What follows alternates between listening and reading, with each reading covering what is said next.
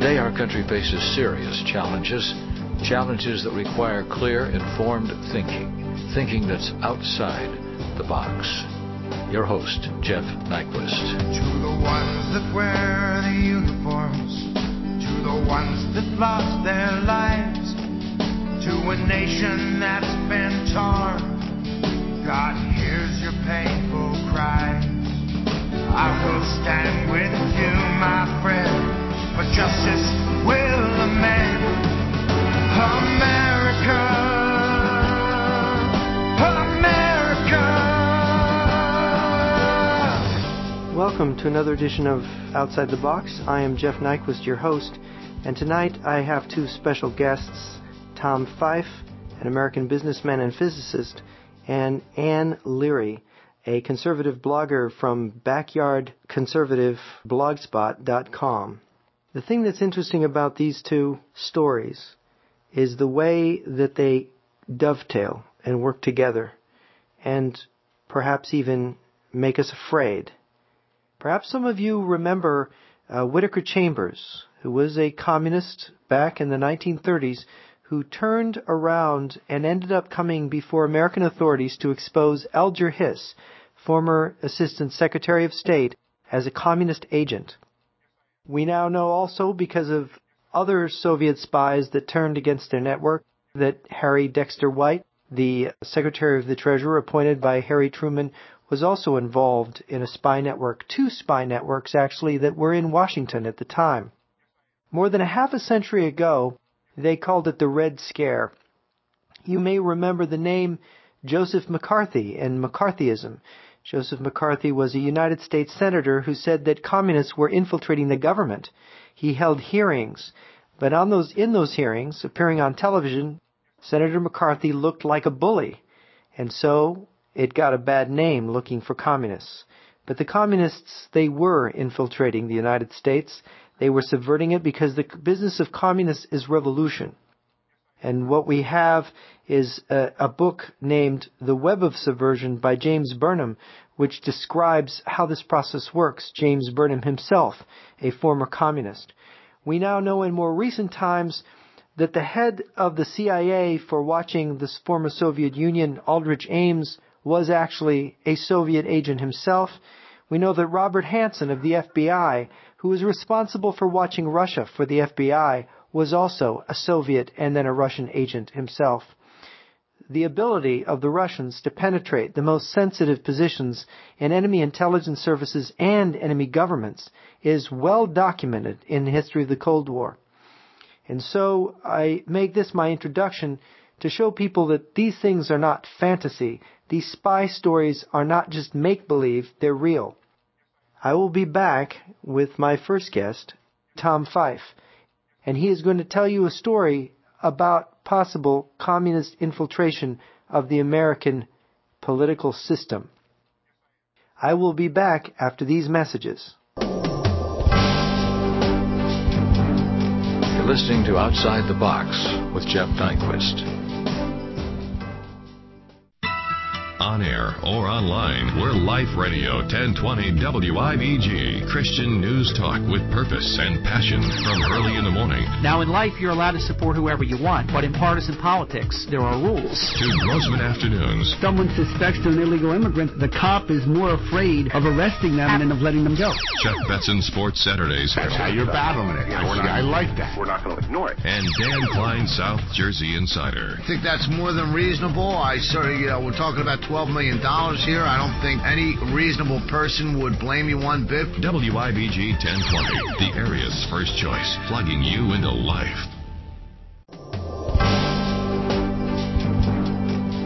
You're listening to Outside the Box with Jeff Nyquist. Well, here we are on Outside the Box, and uh, I've got a very special guest, a man, a businessman, a physicist, an American who has experience working in Moscow overseas he had uh, Russian business associates, and he has a very interesting, illuminating story to tell. And I want to welcome uh, Tom Fife to the show. Tom, are you there? Yes, I am. Tom, uh, tell us a little bit about your uh, business background. Now, you are uh, trained as a physicist, and you've worked with uh, with developing some of the technology on handheld devices. I understand. Uh, particularly uh, programming for the for the early versions of the the pen computers. And you at one time got involved in a sort of a joint venture project with Russians back in the early 1990s. Maybe you can tell us a little bit about that.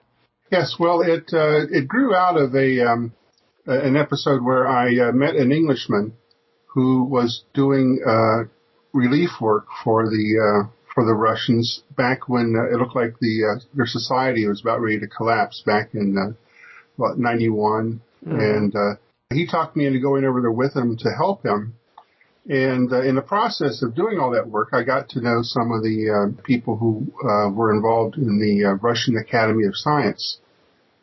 And um, these guys were all physics types too, and so we had an affinity for you know for each other. We uh, common interests and everything, and uh, they were a lot of programmers themselves, and they told us that they were very keen on trying to get a connection with some Western companies and maybe doing some uh, joint ventures with them. And uh, that indeed is what we ended up doing. Mm-hmm. And uh, in early 92 or so. Well, the British guy had a consultancy uh, doing accounting, mm-hmm. and and he built up a uh, a uh, an umbrella corporation that was British, that that the uh, that the Russians and the, uh, our American group would be under. So we've set the stage kind of what you're doing in Moscow in 92. Maybe you can describe a very uh, interesting experience you had. You were at a dinner party in Moscow? Yes. Uh, we had we had been in Moscow and we had been uh, working with these uh, people, getting everything organized. And it turns out that the the Russians already had constructed this little company of their own that was within the Russian Academy of Sciences, and so we just had to hook into that, so to speak. And uh, the head of that little company was a uh, physicist and his wife. They were the the heads of the company, the, the people we actually worked with directly. Mm-hmm. And we were on our way back home and as is pretty common tradition that, you know, before you go back, you always have a little kind of a goodbye party.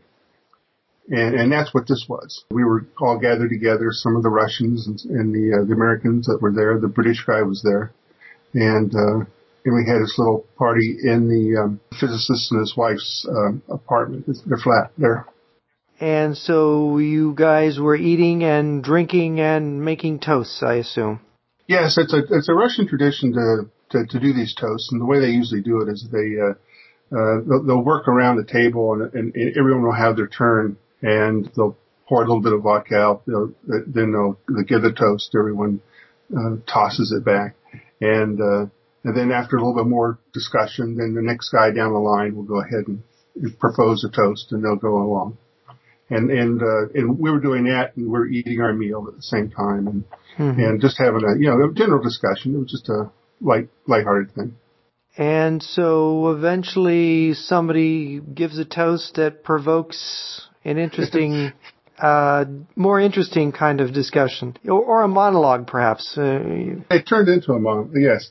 Uh, my American friend that was there with me, uh, he, for whatever reason, didn't want to propose a toast. He just wanted to go ahead and say what he thought about things, about observations he had made about being in Russia and uh, for some reason, he was uh, caught by the different racial types that he saw in Russia. I, I think he thought that they would be more homogeneous or something. But there is a, a little bit of variety in, in the Russian people. Mm-hmm. And, and and one of the things that he was noting was was uh, high cheekbones in some of them. And so he was remarking about the influence of the Mongols and stuff like that. And I think it was that point that the uh, the wife uh, took a little bit of offense at and um, I know that they're a little bit sensitive about the whole Mongol thing. You know, it's a, you know, they were subjugated for what, 400 years or something like that, and it's not something they look at very fondly. But the whole thing that we're talking about here really it, it ends up being her response to that remark, that uh, that that she um, wanted to correct him on what a true Russian is racially. And, and she described uh, what she called a round Russian face. And, and she was talking about, uh, uh, where, what villages you could go to, to, to actually see the, you know, they see the perfect Russian. And, and, and one of the funny things was it sounded like she was describing herself. Now, this is the wife of the head of the Russian company from the Academy of Science that you were working with. Correct. So she's responding sort of sensitively about this remark about Russians having Mongol features.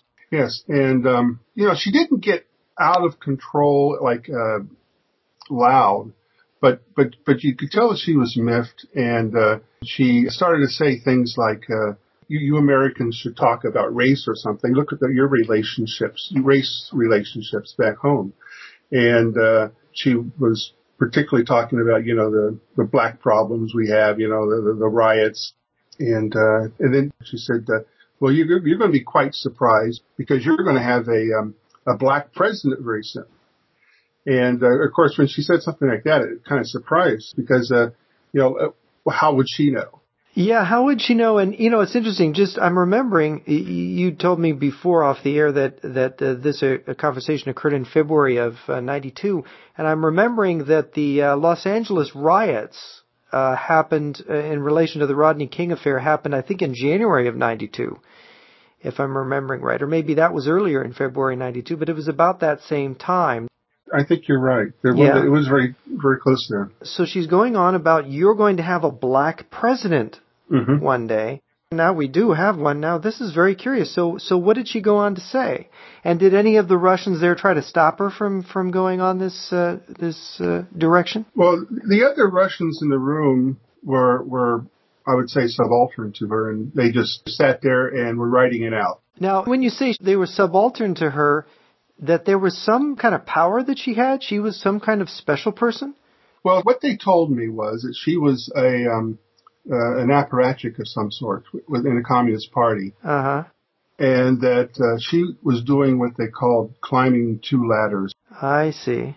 I, I got the impression that she was one of these people who would be in a uh, in a group, and she would be the, the the party contact for them. Now that's interesting because in February of 92, the Communist Party Soviet Union had been disbanded. Yeah. So that is very interesting. So they were kind of afraid of her or they kept their distance from her. Yeah, in general, my observation was that uh, they didn't trust communists in general, but they really didn't trust anybody who had been up the ladder at all. Mm-hmm. Sure. They didn't like it at all. Sure, it's a it's a power of system, and it was a dictatorship, and and of course those people make you afraid because where there's power, there's also people being killed and being pushed around, and power is a terrifying thing. Yeah, I, I heard all kinds of stories about uh, different things that the uh, the party people would get do and get away with, you know, and uh, mm-hmm. uh, and uh, yeah, so they, they they were just they just sat there with their heads down, just like I said, just kind of waiting it out, and they, they didn't participate at all. Uh, mm-hmm. And from that point on, you know, where they had been talking a little bit before, when she was talking and doing her thing here, uh, they, they were they were quiet. Now, what about her husband? Did he try to stop her? Uh, yeah, about the time that, that that she was saying this thing, uh, give this little revelation the way she did, uh, he did step up and say, well, uh, I forget exactly how he put it, but he, he's you know trying to say, hey, what, how about how about dropping this and we'll, we'll do something else or something. And, and, and she brushed him off and said, no, no, she wasn't done yet. She had something else to say. Hmm. And, and, uh, and so he, he just kind of, uh, moved to the side and, and I, and, and he, actually he, he was the one also seemed like to be just waiting it out, just let her finish what she was going to say and forget about it. Mm-hmm. So what was your explanation in her predicting that there was going to be a black president in the United States? Well, the, the, the next shoe that she dropped off of that was not only was he going to be black, but that he was going to be a, a communist, uh, a Soviet, as she said. She called him a Soviet. Yes, she called him a Soviet. Yeah, well, that's quite remarkable. That that means not just that he's a communist with a small c, it means he's a communist with a big C. That's what it would imply, I think. Yeah. Yeah. And then she said, you know, she she made a comment about um, we had a chance to uh, vote for a uh, a woman for vice president, she said, but we didn't take it. And uh, and, and she was saying that that was one of the reasons that uh, that she knew that we we were still backwards in, in being enlightened and everything. Yeah, and and of course she's referring to Geraldine Ferraro, who was the vice presidential candidate uh, with Walter Mondale in 1984. That, that's immediately what I was taking it to be. Yeah. yeah. Until this last election, where the Alaska governor uh, Sarah Palin was on. I think that was the only other female on a on a presidential ticket. Yeah, at least a Major ticket, definitely. Yeah. Yeah. And and then uh, uh, I, I think I said something like, um, uh, "Well, you don't vote for vice president; you vote for the president." And uh, she just walked right over that, and, and she started talking about this guy that that, that uh, was going to be president. And, uh, at, at first, you know, it was just this this fact that we were going to have this black president. But then she started talking about him and and and about the fact that oh, this isn't idle talk. She said. Said this he exists. He's been groomed to be president, and and uh, he said uh, he's been groomed to be irresistible, and, and, and he will be president. And um, and Hmm. she and she said that um, that he um, had a, a white mother, and and he had a, a black African father. Hmm. And and so she she specifically identified the mother as a white American Yes. and the father as a black African. Yes. And, and she seemed to think that uh, there was something magic in having a black African and not a black American as a father. That that she thought that this was great because then he wouldn't have um, any any slave baggage to go along with it. I see. So in her Russian mind, not really understanding American politics, she thought having ancestors who'd been in slavery would have been a handicap for someone running for the presidency. Correct. And I thought, yeah, and I thought that was funny. Uh, all said and done, that, that was one of the places he got a lot of static from. I think American blacks that, that they felt like he had sidestepped the whole slave issue of somehow, and they they didn't, you know, like he wasn't quite black enough or something. I remember there were there were jokes about that going around at the time. So did she give a name for this uh, black politician they were grooming to be president that she called a Soviet person? Yes, and um, she she named him as being Barack. Hmm. And I uh, thought it was a strange name for you know for it to be coming up with an American president that he'd have that name. Uh, but then uh, uh, I said, from what I remember, it's it's an Arabic word. It means blessing or something, and it's related to a lot of Hebrew, similar Hebrew words. I think like Baruch and things are all related Right, words. right, right, yes. And and I said that uh, I, I think it meant something like blessing or something. It had something to do with blessings or something. And she said yes. She said he is a blessing. And and she said I remember she'd rather dramatically. This is one of the thing points she got a little bit dramatic. And she said that and he'll be a blessing for our world efforts. Our, our um, a blessing for communism, world communism. I think is what she said. Hmm. So did you find it strange that it was an Arab word that was the name of a of a supposed black president?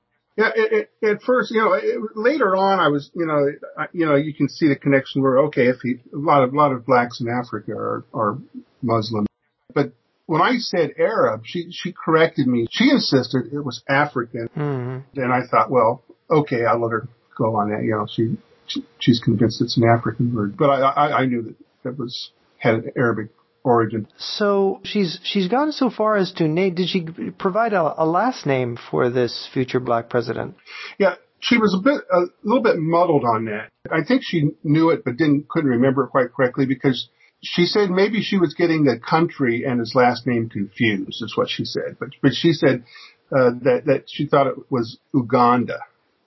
And, and I said, uh, Uganda. Yeah, I was thinking Uganda. Uh, that, that's, you know, could be named after a country, but she didn't say Kenya, but, but she said Uganda. So I, I'm thinking that, that she got that confused with Obama. Mm-hmm.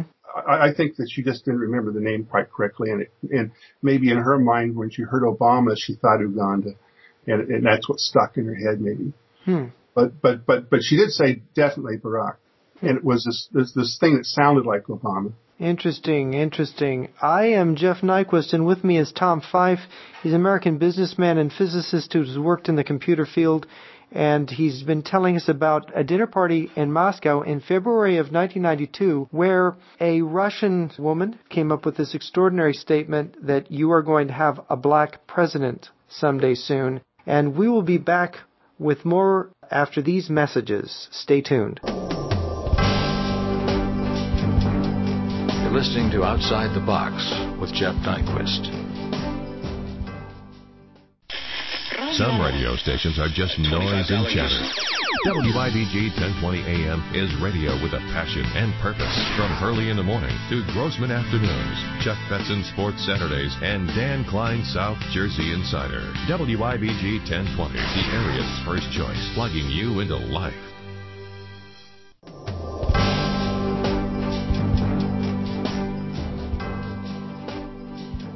All right, we're back. I'm Jeff Nyquist, and with me is my guest Tom Fife, an American businessman and physicist who has worked in Russia. And we're going to continue with his story, a very unusual story about a dinner party in Moscow in February of 1992 where a Russian woman who's uh, part of the communist structures in the former Soviet Union that apparently survived the collapse of the Soviet Union got sort of miffed during a dinner party in the description of uh, a Mongol racial influence in the Russian population and came back with this, well, you Americans, you have your racial problems and, and then came up with this extraordinary statement that you are going to have a black president someday soon. And of course, actually describing a man who has a white mother, an African father whose name is Barack, who is a communist, she said, and described him as Soviet, which implies that he has some kind of relationship with Moscow. Yes. And Tom, when you said that Barak means something like blessing in in Hebrew or Arabic, she came back with yes, he will be a blessing to the communist global struggle, whatever. That, that's exactly her sentiment. Yeah. And it's extraordinary because in 1992, Barack Obama was not even in politics yet. He wasn't introduced as the chosen successor for a state uh, Senate seat until 1995 when uh, Alice Palmer, who was, by the way, an admirer of the Soviet Union and very close to a lot of communists and uh, and attended the 27th Communist Party Congress in the Soviet Union, announced Barack Obama as her successor. Interesting fact. And that announcement, by the way, was made in Bill Ayers' living room. Bill Ayers being a former Weather Underground terrorist who one of his statements about his terrorism is, I am a communist. So this is very interesting and kind of scary that this communist lady in Moscow in 92 is aware of this guy that is not even going to be chosen yet for three years to stand for a state uh, Senate seat. Um, what else did she say about this future American president? Anything more specific? Yeah, she seemed to be very intent on on trying to drive home the idea that that this was a real person and she knew about him. And uh, uh, she didn't just go with the um, with with a name and and you know mom and dad. Mm-hmm. First, she hemmed and hawed a little bit about trying to remember. She at first she thought Northwest, and, and then she said, "No, no, no, he's from Hawaii." And and uh, and then then she said that uh, he had been schooled uh, in the schools of the president. She says he's, he's Ivory League is how she referred to it. Ivy League. Mm. And, and, she said that, that he uh, uh, was in uh, New York and Chicago and had gone to school in California. And she said that, that he was currently in Chicago. That, that that's where he, he was. Interesting because Barack Obama attended Occidental uh, college in California, then Columbia in New York, and worked in New York, I believe, three years after graduating, and then moved to Chicago after that.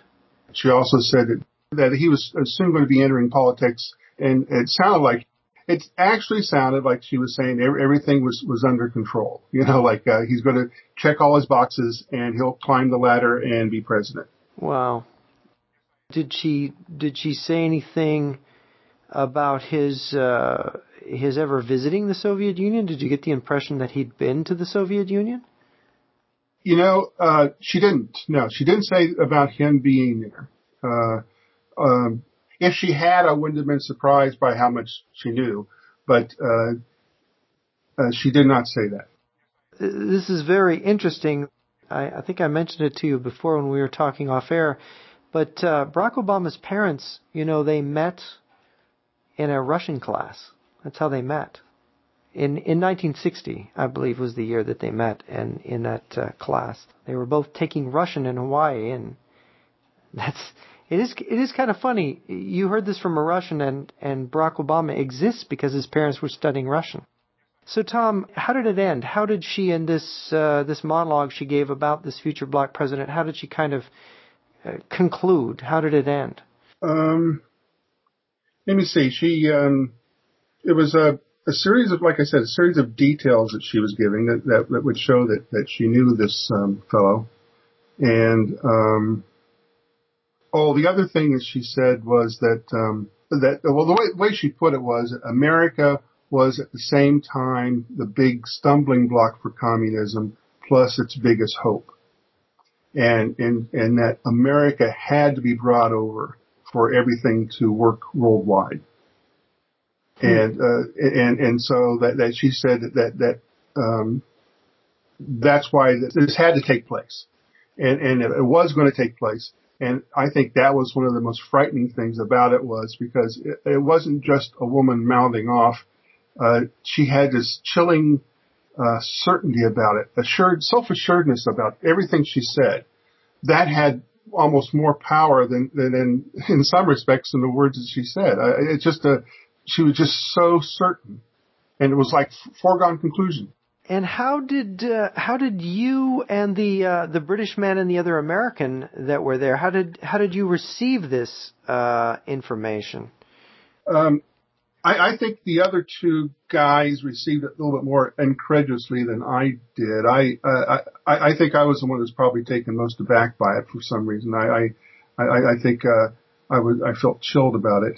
Mm-hmm. Um, the the, uh, the the British guy particularly is, is the one that I had a little bit of a conversation with, and and he was he remarked that um, that you know that all your life you're growing up you hear about the everyone talking about communists and taking over the world and everything, and, and he said he said I'll be darned if I just sat here and I heard I heard a communist say that they were going to take over the world. And, and that was that was that was his biggest remark about it. The, the fact that uh, that she felt, or how I should say, as she, she kind of felt a caricature a little bit.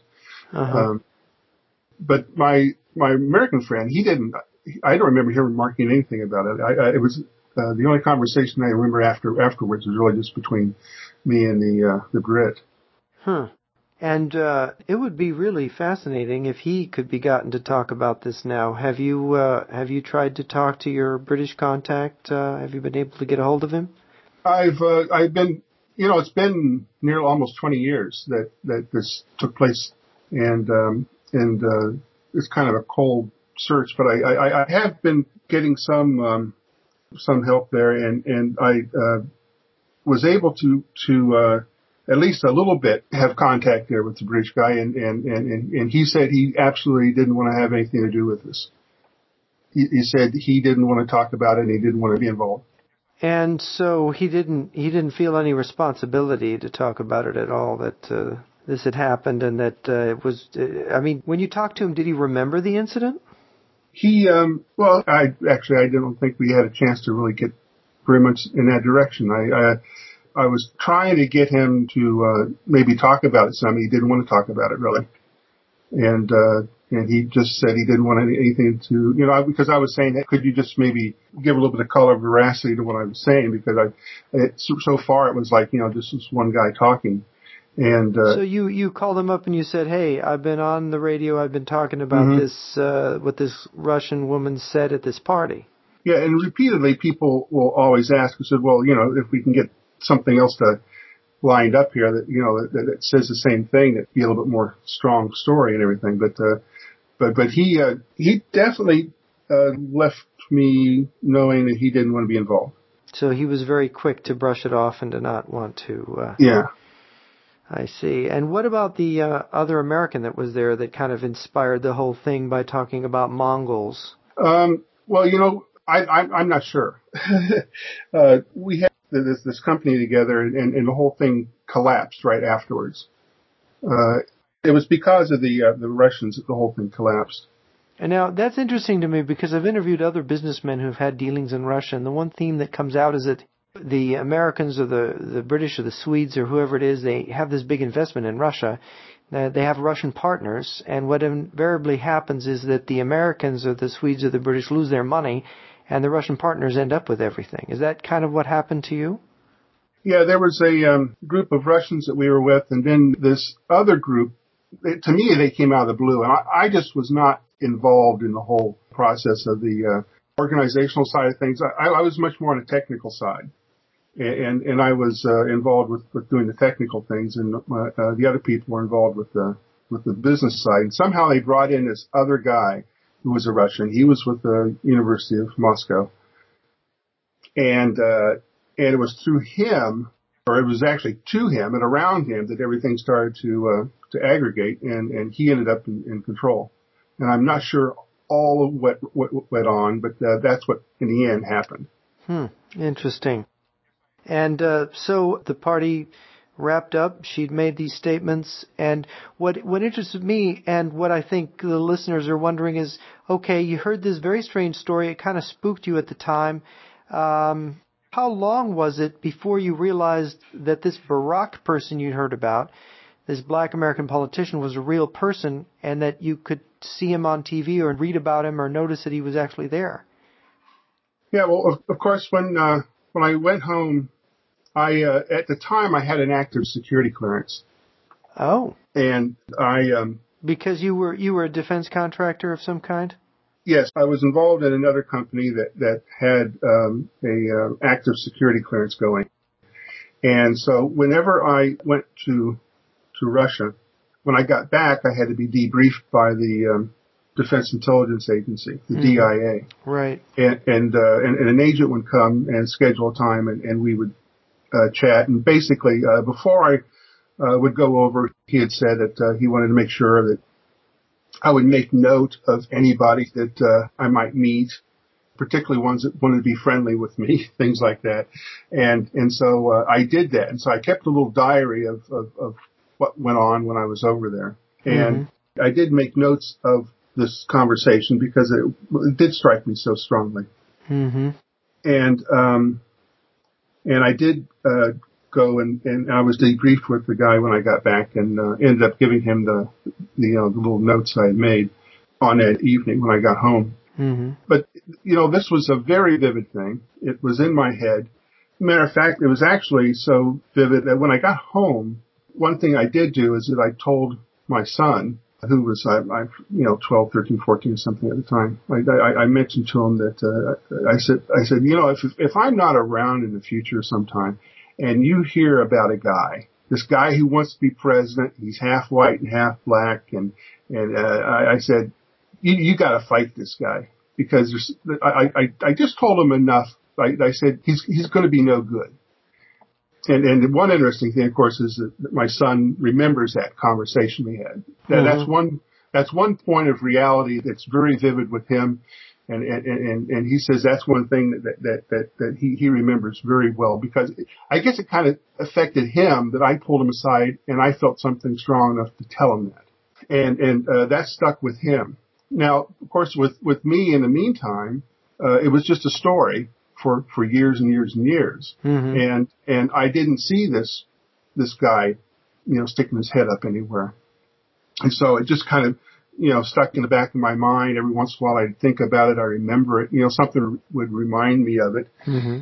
And uh, an interesting thing that, that that did cause it to pop up in my head every couple of times since then. When when she was describing him uh, back in, in at the dinner, and she said that he was uh, half white and half black, she stopped and said, "That's right, he's a chocolate baby." And and I thought that was such a queer thing to say. I, I you know I, I just didn't think of uh, uh, you know it's not in my vocabulary, and I have heard people refer to uh, mulattoes as chocolate babies every once in a while, but mm-hmm. uh, it was an odd turn of phrase for me. And and I heard I've heard that maybe a couple times since. And when I did hear that, I immediately remembered this this woman saying it. You know. Yeah, it it's a kind of unusual thing to say. Yeah, so it, it stuck in my head, and and it has been a trigger a couple of times for me to start thinking about it again. But uh, I what really did it was, of course, when uh, I saw him at the, uh, the Democratic uh, National Convention there when he gave that that that famous speech of his. Um, in 2004. Yeah, I, is that the purple speech they keep on talking about where we're we aren't red or blue anymore, we're purple or something? I don't know. Yeah, I I I, I think so. Yeah, because in 2000 he didn't have any uh, or any previous Democratic convention he didn't have any uh, platform at all. Yeah, but even there it didn't register exactly with me because the only thing I knew then was okay, here's a black guy, his name is Barack, and that that did get my attention and and uh, it was afterwards that I started hearing people talk about uh, all you know they were praising him. I I I, I, I actually was kind of surprised at how how overflowing with lauding they were doing. That they were just they just couldn't uh, stop to praise him enough. And and then they um they were talking about how he was a, a presidential hopeful, perhaps, you know, and blah, you know, all that type of stuff. Mm-hmm. And, and then it was later, not long after that, I started seeing little bio kind of clips on him. And, and, and, and the one it did, of course, is the very second they said that he, they talked about him having a white mother and, and a father from Kenya. That just like, oh man, it was, it was like, uh, you know, like talking about something snapping, you know, and just hitting you in the head. Uh, that's what it felt like. It's, uh, it was like, oh my gosh, this is, you know, it, it, it was a story. All of a sudden, it didn't seem like a story anymore. I, I could, it felt like, gosh, I'm right in the middle of something real, and and uh, and it, uh, it really struck me. And you know, after that, I started googling things about him, and, and, and everything meshes. I mean, everything she said connects with the reality of, of, of this guy.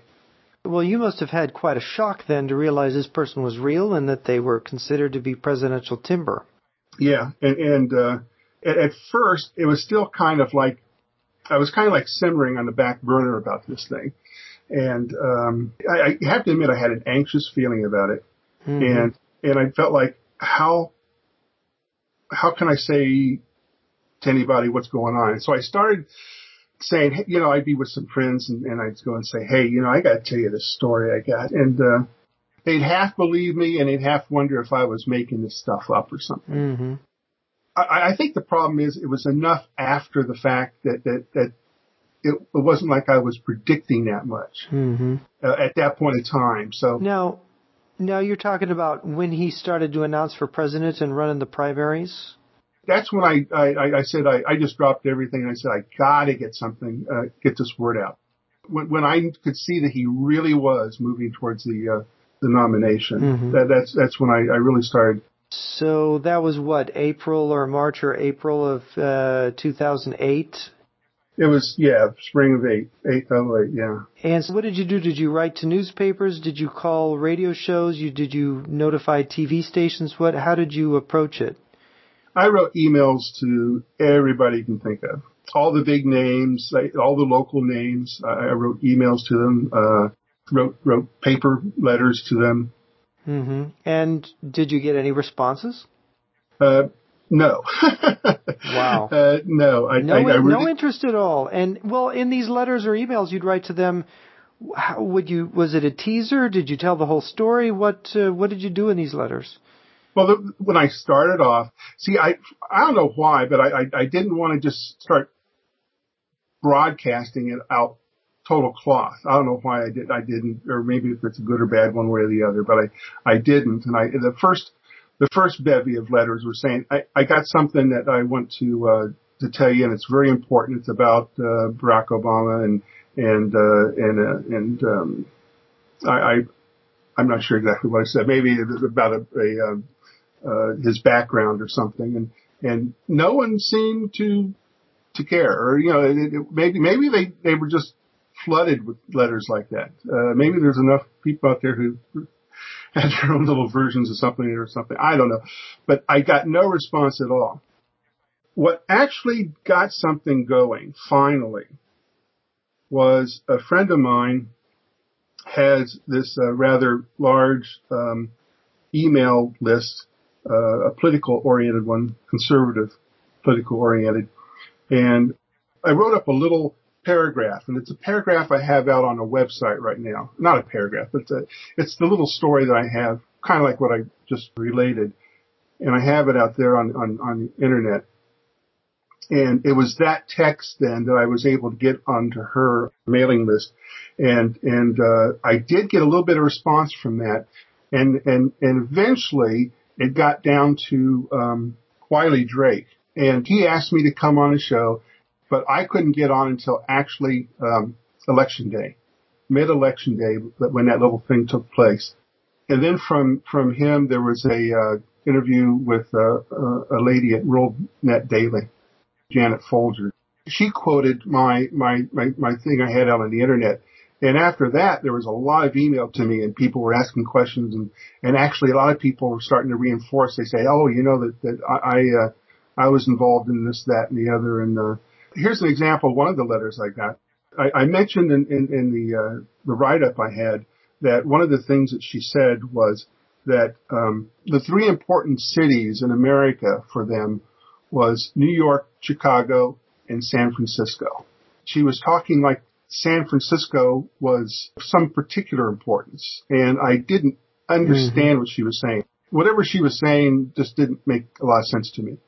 And I mentioned just that much in, in the uh, write up. Mm-hmm. And uh, I got an email then from, from someone who said, uh, I know what she's talking about. It was the uh, the Gorbachev Institute that was started at the Presidio. And I got an email then from, from a lady who said that she was hired by them to write some programming for them. And that's what she thought it was, this uh, Gorbachev thing. So, Tom, uh, tell me um, about your. Uh, you say you have a website. Uh, let's uh, give out the uh, web address so that people, listeners, can go visit it and uh, maybe read what you have on there. Yeah, it's it's a website that my my son put together for me, and it's uh, www.americantownmeeting.com and it's just just all run together as one word, American Town American Town. And uh, well, I I want to thank you, Tom. You're very brave for coming forward with this story, and uh, I know those who disbelieve you will say you're very evil for coming forward with this story, but you're certainly brave. And um, you know, when I first heard this story, uh, heard about this story, I thought, oh, it has to be a hoax. And then I heard you interviewed, and I thought twice. And I have a uh, Ukrainian friend who listened with me, and he, uh, to his mind, your details were so authentic to him, being someone who lived the first half of his life in the Soviet Union, that uh, that he said this has to be true. And that's that's uh, that's his uh, view on it. So I, I thought I had to have you on the show, and I had to interview you. I thought it's important to add this to the public record so that people can think about it uh, because it's a testimony of, of a witness. The listeners can determine the credibility of the witness. That's their responsibility. But I think that the witness has come forward and we need to listen to the witness. Uh, so I want to uh, thank you for coming on the show. I want to thank you very much for having me. It, it's it's something that I I think if you know if you put yourself in my shoes, I, I have to come forward. Uh, I, I can't imagine waking up at some future time not having come forward, at least try to get it across, uh, and to and, and, to see what maybe had happened to the country and everything. And, and, I had been quiet, you know, silent in the whole thing. I have to come forward. And that's the way. That's mm. the way. I just have to. Yeah, it makes perfect sense. Well, thank you, Tom. Tom Fife, uh, for being with us on the show today. And I've got another guest after the break with more on Barack Obama's background. You're listening to Outside the Box with Jeff Nyquist.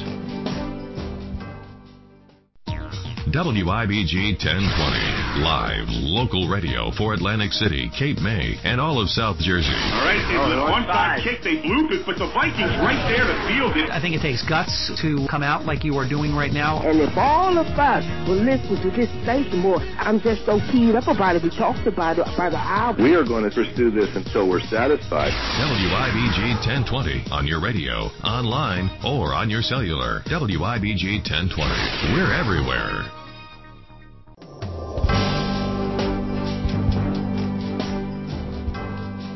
I'm Jeff Nyquist. We're back. It's Outside the Box, and with me in this segment is a conservative blogger of backyardconservative.com.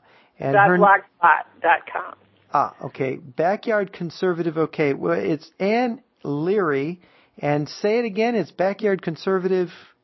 Dot blogspot.com blogspot.com. Okay. But you can just search it and you'll find it. If you just search for backyard conservative, conservative, it'll come up. And it's a very interesting blog, and it's uh, Ann is very uh, politically active at the local level. I take it, and not so much now, but I used to be quite a bit more. Now I just blog. now you just blog, and uh, so a- anyway, Ann, you've you've made some uh, a little bit of news lately among the conservative bloggers, and I I was forwarded a piece, an interview done with you by American Thinker. about an encounter that you had with the infamous Bill Ayers in the Ronald Reagan Airport in Washington uh, some time ago. Could you maybe tell our listeners about that? Sure. Yeah, it was about a week ago, Monday, and it was in the morning, and I was headed back from Chicago. I'd been there for a, a meeting, and and I, I look up. I was having a coffee at Starbucks before I went through security, and I look up and I see this kind of scruffy faced guy who, you know, he looks a little older and he had a backpack and I thought, well, this is not your normal, you know, 60 plus year old. And I looked at him and he got closer and then I saw he had an earring in his ear and I thought, that's Bill Ayers. So, I mean, I've been tracking him for, I mean, uh, you know, his videos and things that he said because he's from Chicago and he's a good friend of Barack Obama, even though the president denies it essentially. So I thought I'm going to get a picture of him and and find out where he's speaking. So I grabbed my BlackBerry and I had to delete a, a picture of it because I because I I had you know tourist pictures on there. so I'm like okay, and I had one shot and I followed him. Uh, uh, and I thought, okay, I'm going to go past him, and I did. I turned around, planted myself, took the picture, and then I said, "What are you doing in D.C., Mr. Ayers?" And uh, just as I uh, took the picture, he turned. So I was really lucky. I got a, a fa- his face, a pretty good uh, shot, so everybody could see it was Bill Ayers, who, you know, seeing the picture. Mm-hmm. And and he you know, he gave me kind of an uneasy smile then when he realized that he I was taking his picture. But after that, he didn't smile at all, and uh, I just asked him. He told me he was speaking at an education conference, and and so I asked him where. because I was kind of fishing a little bit. Okay, I thought, okay, I'll just kind of play along with this for a little bit, and then I think he was trying to decide if I was a fan or not or something. So he says, "Well, that's what I do, education. I'm speaking at, at this Renaissance uh, lecture." And then he says, "You shouldn't believe everything you hear about me. You you know nothing about me." Well, that got me kind of mad because uh, I mean he is an unrepentant domestic terrorist, and he's. So I just said, "Well, I know plenty. I'm from Chicago. I'm a conservative blogger, and I'm going to post this." Well, then I thought for sure he would just go off, you know. Why would yeah. would be aggravated and, and go? But he didn't. He stood there and I could see kind of the wheels turning in his head. And and then he he looked me straight in the eye and he you know, no snark, no sarcasm, no jokey stuff. He looked at me and he said, I wrote dreams from my father. And I said, Huh, I said, so you admit it? I mean, like, just like, what? Yeah, now, just to explain to the listeners, Dreams of My Father is Barack Obama's first autobiographical book. Right, right. This is like his mythmaker book that right. that show you know people voted for him. Some just on the strength of the lyrical, you know, poetry of this autobiography about you know his father and his upbringing and and uh so this is like a core to Barack Obama's uh, his his mystique as you know being this wonderful uh, American dream kind of person. So right. so I was pretty incredulous. I mean, uh, anyway, I I said, "Oh, so you admit it?" Because obviously there have been rumors about this for some time. But anyway, then he said to me, "Michelle asked me to."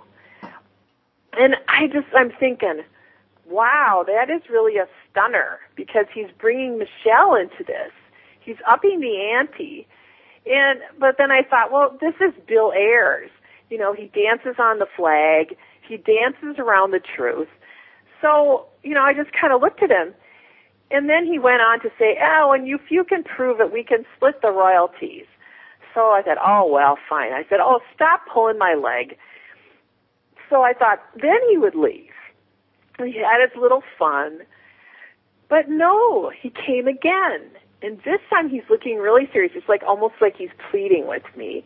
And he says, I really wrote it. The wording was similar. And so then I said, well, I believe you probably heavily edited it. And then he said, for the third time, I wrote it. And then I got mad because I thought, well, he can prove if he wrote it, wrote it or not. I mean, this was written years ago, and he hasn't said it up until now, and he's gone along with this whole charade that you know Obama, you know, it's his work of his life to write this book. So I said, why would I believe you? You're a liar. well, then he's like, and he's a revolutionary communist to boot. Well, yeah, a small C communist. I mean, he's a bomber. He's a domestic terrorist. Yeah, but he can't say, you know, come out and say a lot of this stuff, even in the books that he claims he's written, because there's no statute of limitations on murder. I mean, there's still some cases that are open. Yeah. So after I called him a liar, then I, he finally realized that he couldn't say much more to me. so then he walked off, but he he just kind of tossed over his shoulder. Well, and if you can prove it, we'll split the royalties. So, you know, the way I I figure it, I think he wanted to get this out there, but he wants plausible deniability. I mean, it's my word against his, but right. you know, he said it. I reported it just as he said it. He wanted to get it off his chest to somebody, but he wanted it to be deniable. Right, right. But then it's kind of interesting because, you know, initially people are like questioning the, you know, my veracity that I, that I, so that supposedly I would make this whole thing up. Well, that's kind of ridiculous. Why would I do that? I mean, I'm not putting my credibility on the line for Bill Ayers. but, but then, uh, uh, there, uh, you know, I think that National Review um, found something where the National Journal, which is the Charlie Cook Inside the Beltway publication, had had they'd been at some kind of one of these lectures, and they actually asked Bill Ayers if he wrote the book a week or two ago, and and he kind of jokingly said, "Oh yeah, you can quote me. I wrote it. I met with the president three or four times, and then I wrote the book. Ha ha ha!" And they kind of took it, ha ha ha. Well, that that never went anywhere. Nobody ever heard that he said that. I mean, they put it in on one of their little blogs, and it was kind of a you had to pay to read it, so it just never went anywhere. And of course, everybody thought it's all jokey jokey. So I think what he's doing, you know, obviously there was no buzz there. He must want this out. Hmm. He must want this out. He must. So I think he saw his opportunity and he took it. And even if you know, not many people have heard of my blog. I, or, you know, of course, he didn't know me from Adam. I'm still sure that he thought, you know, the way the internet would go, and given his notoriety, that it would make a buzz. And I think further, the reason when I think he want, decided to tell me because I was a conservative blogger, and he figured it would get around. And I, you know, actually it didn't just go around the conservative blogosphere. I think this was in his calculation.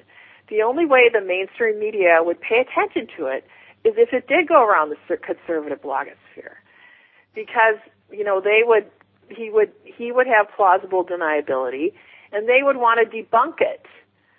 And, but it would still get out there. It would still get buzz. And, Mhm. and, you know, so people would people would be left to wonder whether he did or not. I'm sorry? So people would be left to wonder whether he wrote it or not. Right. And, you know, I mean, it wasn't just a question of yanking the conservative bloggers chain. He's yanking President Obama's chain. You know, he's like, true. he's upping the ante. He brings Michelle in there. And, you know, in fact, the, this, I got, I got like 30,000 some hits on this thing. And it went up onto the top of the Memeorandum, which is the kind of the buzz. It's, it's more liberal biased buzz to the point where the New York Times caucus blog called me a stalker, where they felt like they had to attack me. You know, Bill Ayers is the victim here, of course. You know, Oh man, Ann Leary, stalker blogger.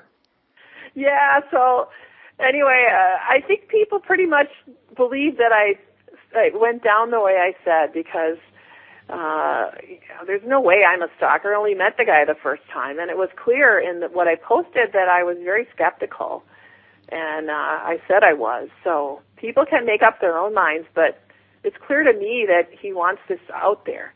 And in fact, after all said and done, he actually, I actually do think he wrote it, but I don't think he'll ad- admit it anytime soon. Hmm. Interesting. Ann Leary of Backyard Conservative Blogspot.com, right? Am I saying that right? Yes, yes, very good. Thank you. All right. Well, thank you for being with us. I will be back after these messages. You're listening to Outside the Box with Jeff Nyquist.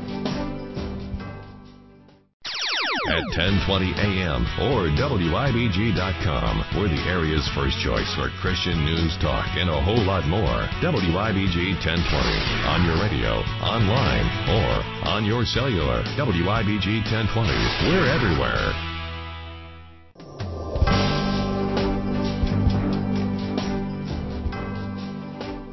Well, ladies and gentlemen, you've heard a couple of interesting stories from witnesses, and I would like to conclude by quoting Bill Ayers himself. Bill Ayers, the self-declared communist and uh, communist revolutionary, I should say, and former member of the Weather Underground Organization, a terrorist organization from the 1960s and 70s. This is what Bill Ayers said at an education conference in Venezuela recently. He said, This is my fourth visit to Venezuela, each time at the invitation of my comrade and friend, Luis Bonilla, a brilliant educator and inspired fighter for justice. Luis has taught me a great deal about the Bolivarian Revolution and about the profound educational reforms underway here in Venezuela under the leadership of President Chavez. We share the belief that education is the motor force of revolution and I've come to appreciate Luis as a major asset in both the Venezuelan and the international struggle. I look forward to seeing how he and all of you continue to overcome the failings of capitalist education as you seek to create something truly new and deeply humane. Again, that's Bill Ayers, who in 1969 declared, We are revolutionary communists. Bill Ayers, the friend of our president, Barack Obama, Bill Ayers. Well, Bill Ayers. Well, ladies and gentlemen, thank you for joining us. I hope you will visit my website at jrnyquist.com or you can go to strategiccrisis.com, all one word, strategiccrisis.com. There you'll find videos and uh, other information, and I hope you will join me, Jeff Nyquist, your host, on another Outside the Box next week at this same time. Until then, God bless.